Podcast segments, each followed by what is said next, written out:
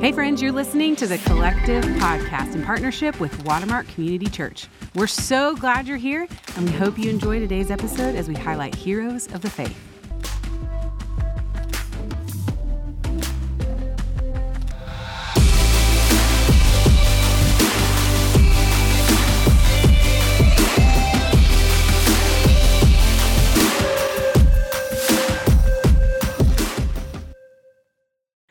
Ladies. Hi, guys. It's Callie. It's your host today, and I have already been laughing. We're in the studio talking about something awesome today, and I'm here with one of my best friends. Guys, I would love to introduce you to the one, the only, the indelible Aimee Bloom. Hey. Hey. Aimee's one of my best friends. We are in community doing life together. And everybody knows we've been studying heroes this season, Aimee. And, you know, people just get really excited when you bestow on them this title of hero or heroine. And you are. Mm, And I know you love this. And so we're going to talk about it today. Are you excited? can't wait. Thanks for having me. So, Aimee does a ton of things. I'm going to let her introduce herself to you, but Aimee today is our hero of advocacy. She advocates for people like I have literally never seen in my life. I am so proud and honored to be her friend. And why don't you start by just telling us about you, telling us a little bit about your family, and then I'll kind of dive into why we have you here. Thank you. Well, I'm Callie's friend. That's right. That's all the intro she needs. Let's move on. Callie's friend. I'm married to Brandon. We've been married for 19 years, which I almost 19 years, 19 in July, which I cannot believe. Uh, I've got two kids. Griffin's in seventh grade. Lucy's in uh, fifth grade.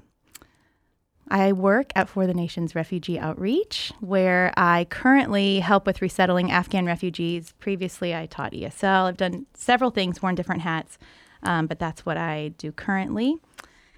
And for fun, Mm. I don't know. I just I hang out with my friends, and I love to travel, and I like to read, and You like recipes? I love to cook. cooking. Oh my gosh, that's what I do for fun. Yeah. I love the smell of an onion in a skillet. It's, seriously, that's what I do for fun. That's dinner. So awesome. Okay. That's who I am. That's a that is something I know that rattles off your tongue really easily. But when someone hears a couple of words that you just said, they're gonna be like, "Wait, girl, you what?" with your time. So go back to a second to Yeah. part of what you've dedicated your life to is you help resettle Afghan refugees. What does that mean? Yes.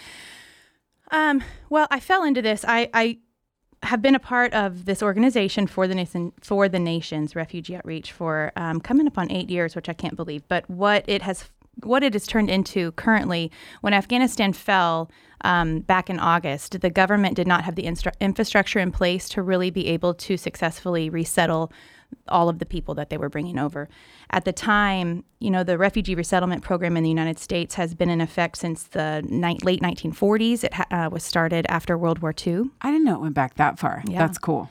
It was started um, originally for the Jews, for a safe place that we would be one of the countries of many around the world that would agree to bring in um, Jews to give them a safe place and all of these things. So it's been a bipartisan issue in our country for a really long time, which has been really beautiful. And depending on, you know, who has been in power at the time, the ceiling of how many refugees we might accept is going to look different depending on what party is in power. But it's something that everyone's always agreed upon. Um, and when Trump was in office, he, it was the first time that the refugee resettlement program began to be dismantled. And so all of our offices overseas, where we normally would do all of our screening, all of our vetting, which normally takes three to seven years, like when someone applies to become a refugee or when someone a- applies to be a refugee in the United States, less than 1% of them are actually admitted. But that's done overseas. And so all of those offices were gone. And then a lot of the funding and the staffing of the agencies, the federally funded agencies in the United States, had been um, cut. And so their staff was really, really lean. So that's what I mean when I say they didn't have the infrastructure. So for the nations um, pivoted, you know, we were all watching in horror, you know, on the news of everything that was happening, and so um, the American people, the American spirit, the church specifically, just responded in an incredible way. And so, because of a lot of private donors, our agency, with the approval of the government but not the financial help of the government, allowed us to participate in the resettling efforts. And so, it has been just the most wild ride that I never saw coming, but it has been just the joy of my life. And so it's um, that's what I do with my time. I have um, on a few occasions been asked to go to different um, Air Force bases, which is where these, since we didn't have the overseas office, overseas camps, we had refugees across the United States at Air Force bases. And so um, I was able to go to a few of those bases, bring some families back, help connect families. Basically, our heart was families who were already a part of our programs at For the Nations, who had been in our English classes, who we had been sharing the gospel with. We thought the best way for us to continue to show the gospel would be to help um, advocate and go get their families because a lot of them had families that were either still stuck back in Afghanistan that we tried to help during those few days when there were flights still coming out, and then also get their families out of the camps, reunite them with families. So that's what that's what we've been doing. It's so beautiful to see how God had set you guys up by moving in Caitlin's heart and Yeah. establishing you so that you could receive this. So if anybody has a question as to why we are calling you hero of advocacy, I mean that's and we could lump Caitlin into that as well, and so many others For I know. sure. But I'm so glad that you're here talking about it. So when you hear yourself being given the title, I know it's weird, but it's kind of fun to put people in that weird position where it's like, hey, you are our hero of advocacy.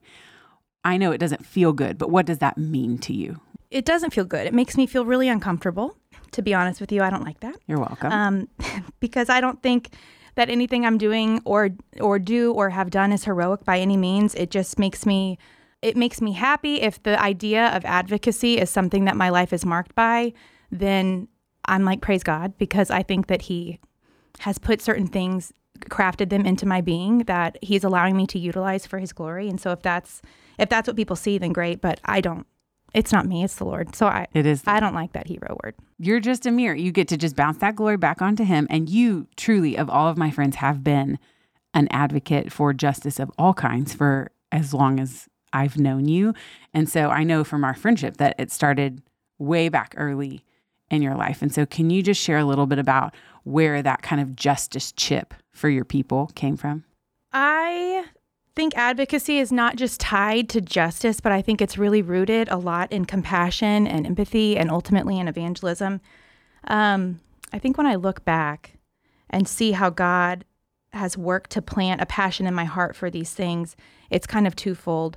Um, when I was in the third grade, I had this teacher, and her name was Alice Stickney, and she led me to the Lord. She prayed with me to receive Christ. She was an incredible, incredible woman. But prior to being my teacher, she had been a missionary in Africa for 14 years. And the Lord really used her to plant a passion and an awareness in my heart for the global church and for the need for evangelism and just an excitement for spreading the gospel. And so, because of her, um, I think that she just really opened my heart up to having a youth that was really marked by curiosity of wanting to know more. Like Corrie Ten Boom was my hero. I dressed up like her for Halloween in fourth grade. You know, I loved reading stories about missionaries and Elisabeth Elliot and Hudson Taylor and all of these people. It So, while we're all putting small characters on black felt boards, Jesus is the rock. he rolls. You're I learning about Corrie. Ten Boom and giving your life away. I did the felt boards too, okay, and I can I can sing that song all the way to the bank.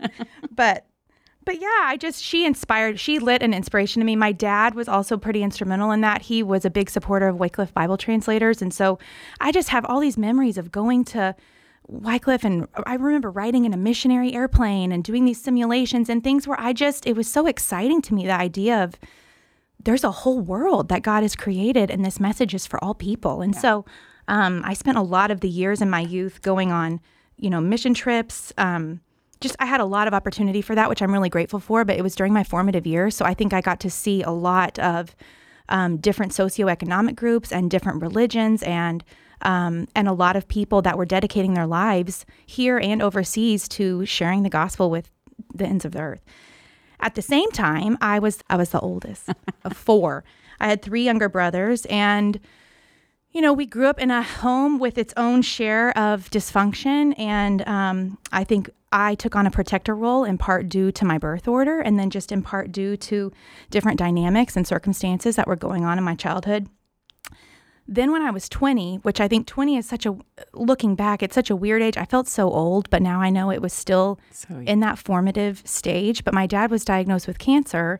Um, and then within six months, he had passed away. And so my dad was really, he was really my person. And so that devastation just completely um, gutted me and was unlike anything I had ever experienced. And then at the same time, my mom, after he passed, was struggling with a really severe bout of depression. Um, to the point that she had to go away to a facility for a little while to get some help. I had, you know, two brothers that were still in high school. One, the baby was a freshman. And so I think I just felt like everyone was reeling and I was reeling too, but I somehow along the line received that message of like, well, somebody's got to look out for them and take care of them. And it feels like I'm a natural fit. I've kind of been doing that my whole life, but now I have to. And then, you know, I think I, I also believed the message that, well, I've got to look out for myself because if my dad's dead, my mom's gone, you know, there's no physical person. I've got the Lord and He is faithful. And still to this day, I'm like, man, He walked me through that. But in terms of a physical person that I could see, that I could touch, I felt that kind of, you know, the honus was on me. Is that a word? Onus. Onus. But I bet it's spelled honus. I bet it's spelled honus. But I felt like that was on me. Yeah. And so now, In a lot of ways, you didn't just feel it. It was like if it, It wasn't was. you. yeah, no, it was. It It, was. been- But it, it was. And so I, I now, you know, 18 years later and lots and lots of therapy that's been logged, I see that there was a lot of unhealth in that, a lot of, you know, we can talk about words like overfunctioning and Mm-hmm.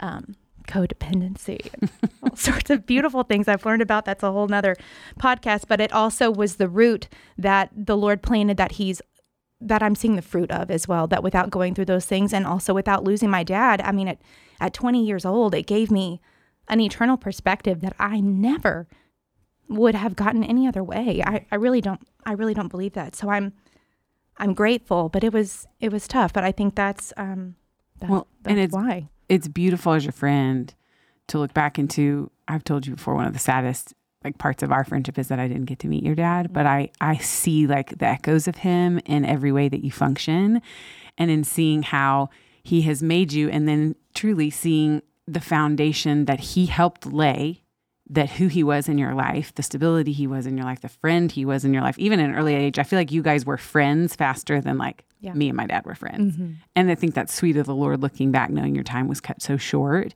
But then it just makes all the sense in the world to come in later and be your friend now and see this like just this tower of a woman and go, that's where that came from. Mm-hmm. And the Spirit of God in you, of course. But like, the, it's so cool to see how purposeful God was in setting up this heart that you've had. Because even before you got to For the Nations, you've always been itchy for.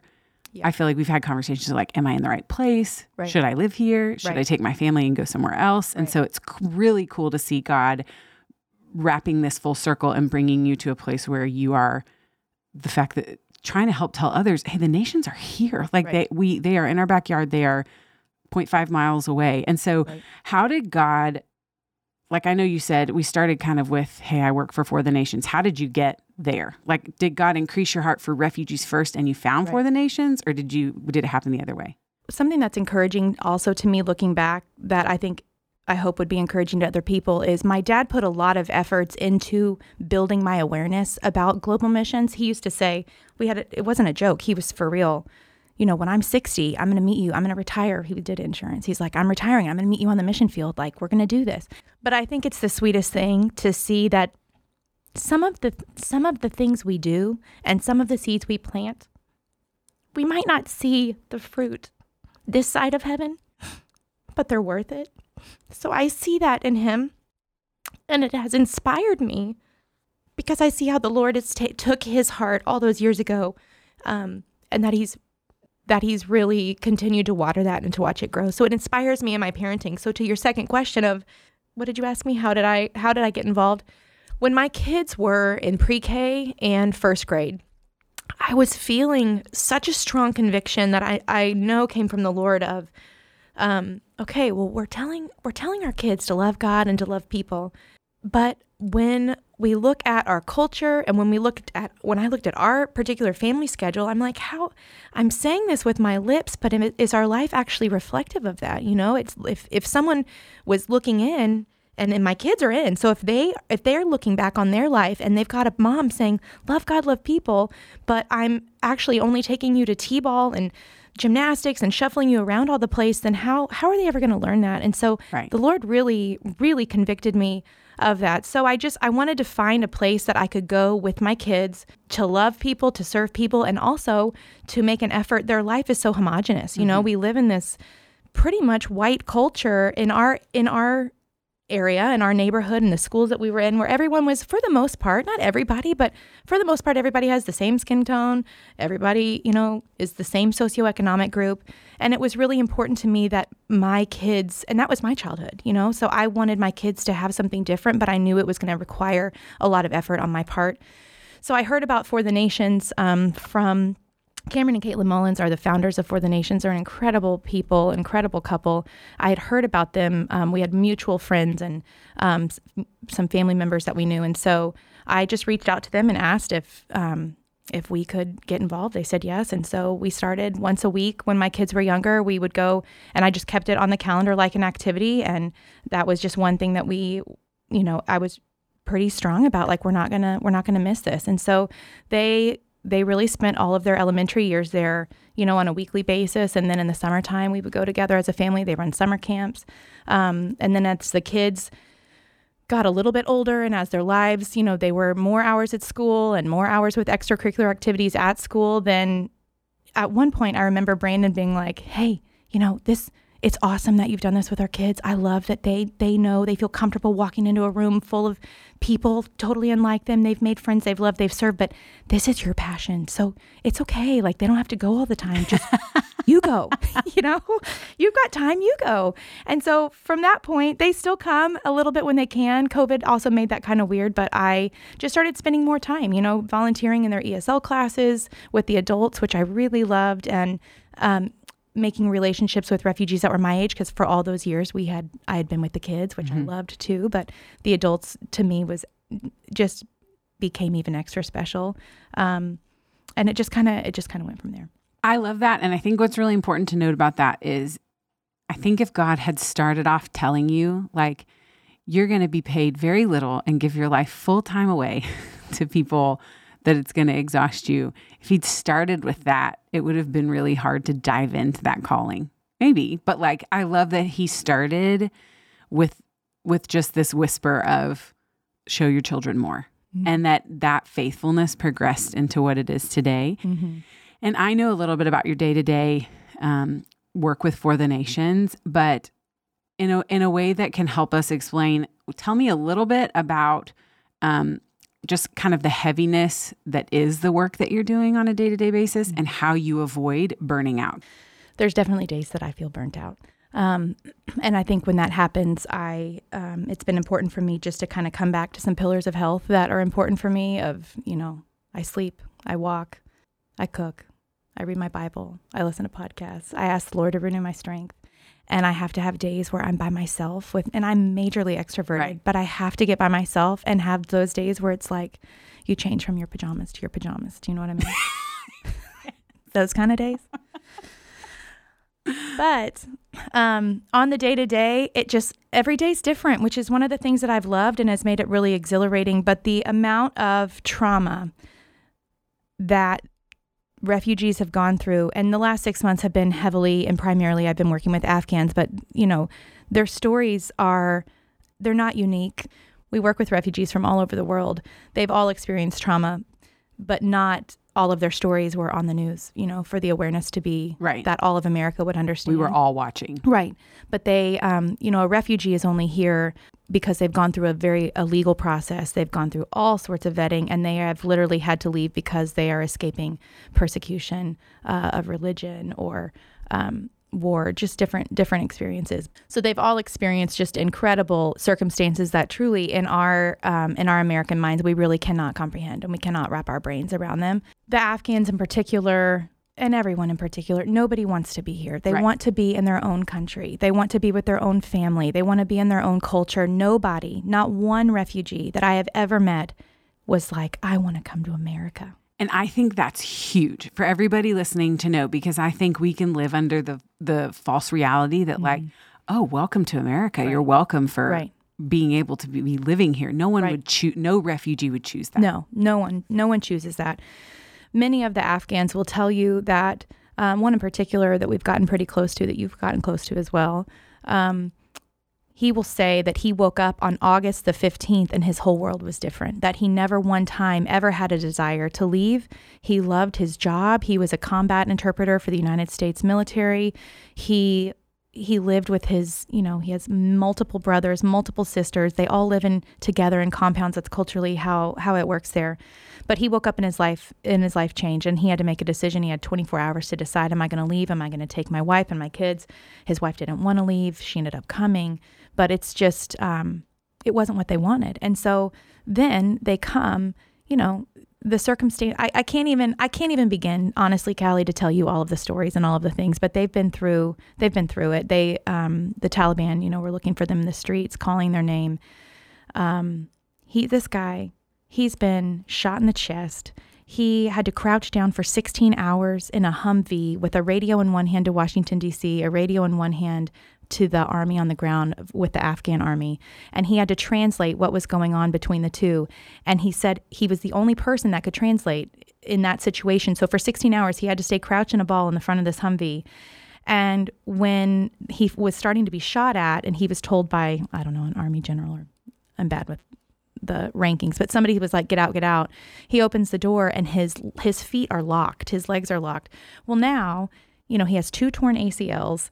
Um, this guy he's got rheumatoid arthritis. He's 33 years old and it is it's pretty severe case of it. He had dental work, I'm just beyond. So just the physical ailments that come with it, but also he's here. A few of his brothers are here and their families, which is awesome and a miracle and it's been amazing that they're able to be that close to each other, but his mom is still left behind. His brother, one of his brothers, who also worked for the United States, is still in hiding. He has not come out of an apartment in Kabul since August. He's literally losing his mind. They've had family members and friends take their own lives because they're so hopeless and so depressed. They are literally facing starvation, you know, in Afghanistan. Their economy has collapsed. I mean, it's still, we're hearing about Ukraine, and that is equally as devastating, but Afghanistan's still happening. Right. And so just because it's not in the news just anymore. because it's not in the news anymore doesn't mean it's not still happening and it's actually getting worse. I mean, you know, if you've heard the reports the girls can't go to school and the girl I mean, it's just it's it's terrible.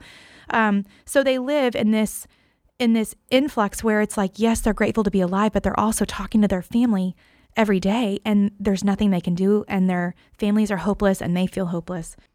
So it it's heavy. It's really heavy and it's hard it's hard for our, us to wrap our minds around and God's called you right into the thick of it. Mm-hmm. And you've gone running, which I think is just one of my favorite things about you. But I think so walking through this, this isn't stuff. I think it's um, sometimes, and I don't want to be unkind to brothers and sisters, but I think it's easier for us to go, oh, yeah, Afghanistan, it's hard.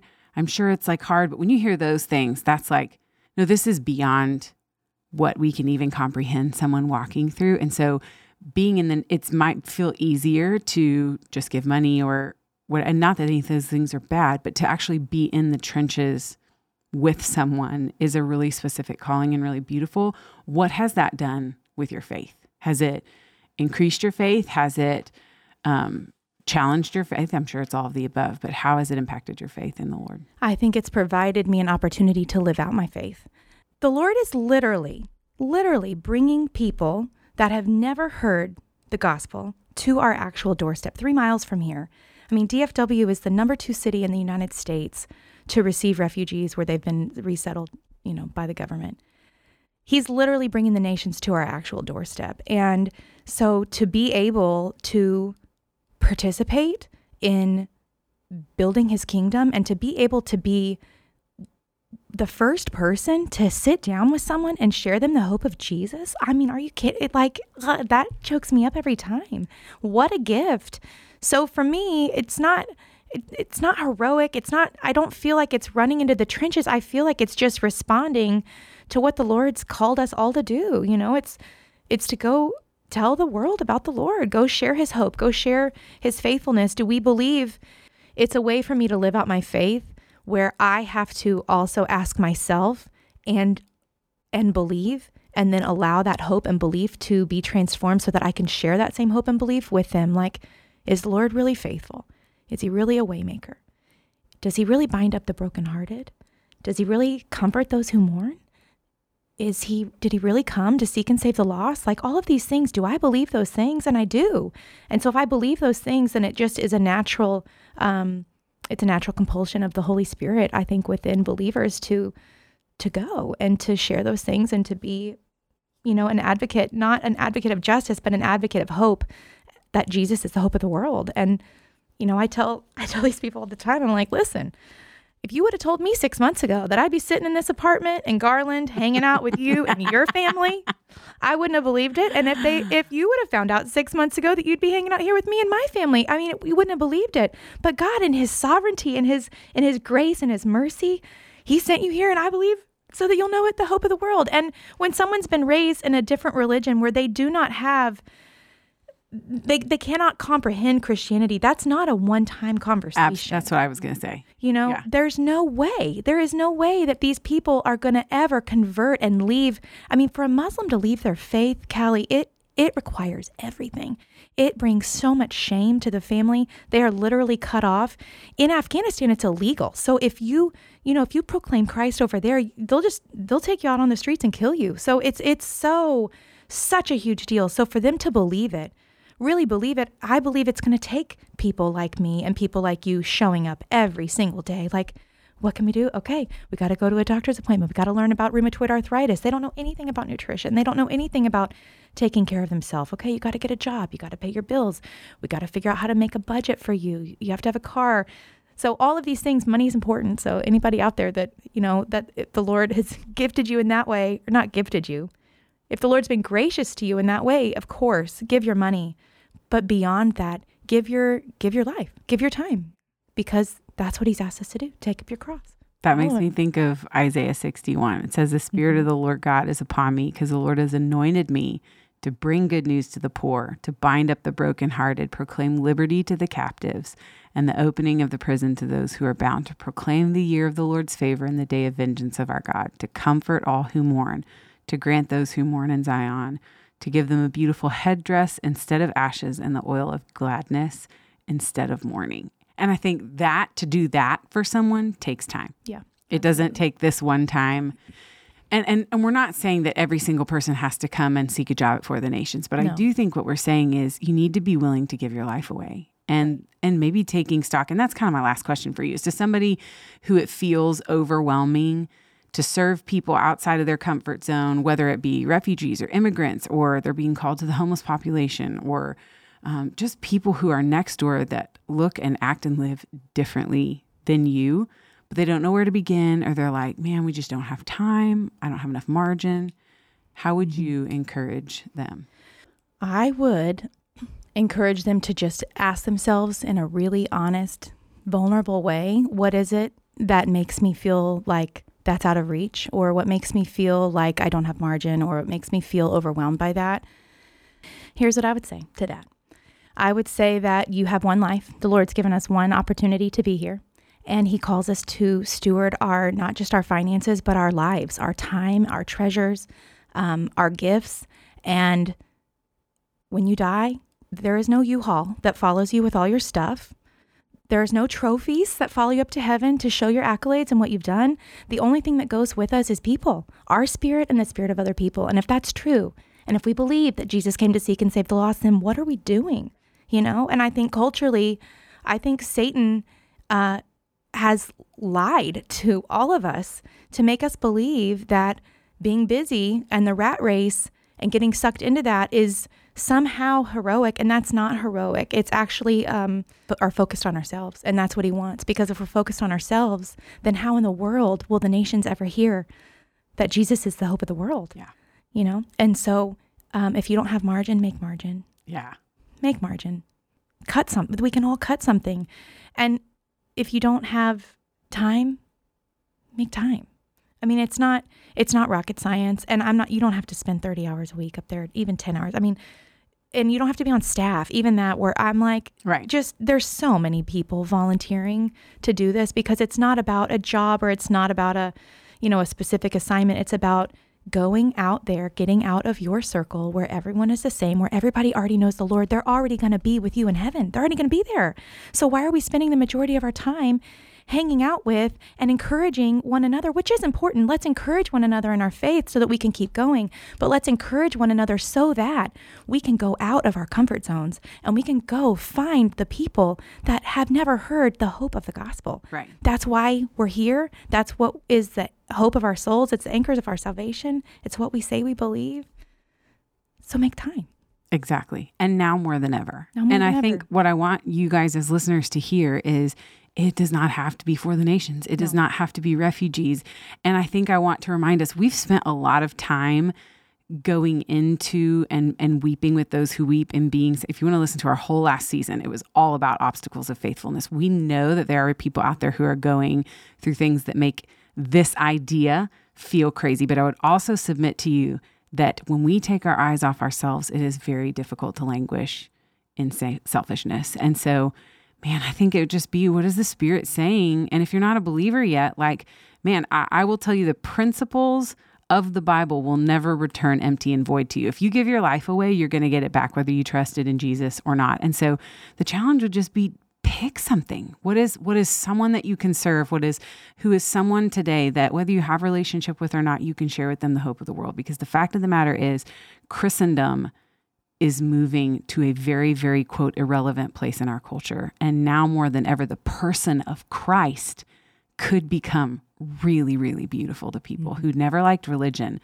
but need the hope of a savior. Mm-hmm. And so, Aimee, you're you're doing that. and ask the lord to go before you that's Yeah. the thing if it feels daunting like oh i don't i don't know where to go well ask the lord Yeah. show you he will literally show you i mean i feel like almost every day before i leave every day when i drive to garland i turn on my praise music i turn off my phone and i pray and i ask the lord like lord come holy spirit take me take me where you want to take me put people whoever needs whoever needs the encouragement of your spirit put them in my path today lord every single time he answers that prayer above and beyond what I could ever imagine because it's his work, it's not mine. But he- the harvest is plentiful, the workers are few. He tells us that. He tells us his spirit is with us. He tells us his spirit literally he ascended into heaven and said, I leave my spirit with you. Go take my name to the ends of the earth. That's what he commanded us to do. So if you put yourself in a humble place to ask him, Lord, bring somebody across my path. I mean, if we had more time, I could share stories that would, you've heard them. But where the Lord just, I'm like, only the Lord could orchestrate this. Only the Lord could do that. And why are we and shocked? He will. Because And he why are we shocked? It is crazy to think that when we ask, he will actually give us opportunities. And I absolutely think will. maybe what some of us need to work through is the fear of asking Mhm. because it's going to take us out of our comfort zone. Mhm. But y'all, it's worth it. And when you put your it. head on that pillow at night, it is the most comforting thing. It is the biggest high I know and the biggest privilege. Like, what a privilege to be able to participate in building God's kingdom. What better way to spend your time and your life? What, I mean, we don't know how many days we've got. We might die like my dad at 55. I might get hit by a truck the minute I walk out of here. Who knows? And if that's true, man, what are we doing? what are we actually doing? You know? Amen. Amen. There is no better way to end. Aimee, thank you I for you. coming on our Thank podcast. you for having me. I love you so much. I love you too. You guys, I'm ready to run through a wall. That's all we have time for. We love you all. If you want to learn more about the collective, visit our website at watermark.org slash collective. Follow us on Instagram for what's coming up at watermark underscore collective. Y'all, share this with people that need to hear it and be encouraged to get their butt in gear. And if you have questions, you can always email us collective at watermark.org. You are loved, you are known, and you are seen by the only one whose opinion of you matters. And we will see you next time on the Collective Podcast.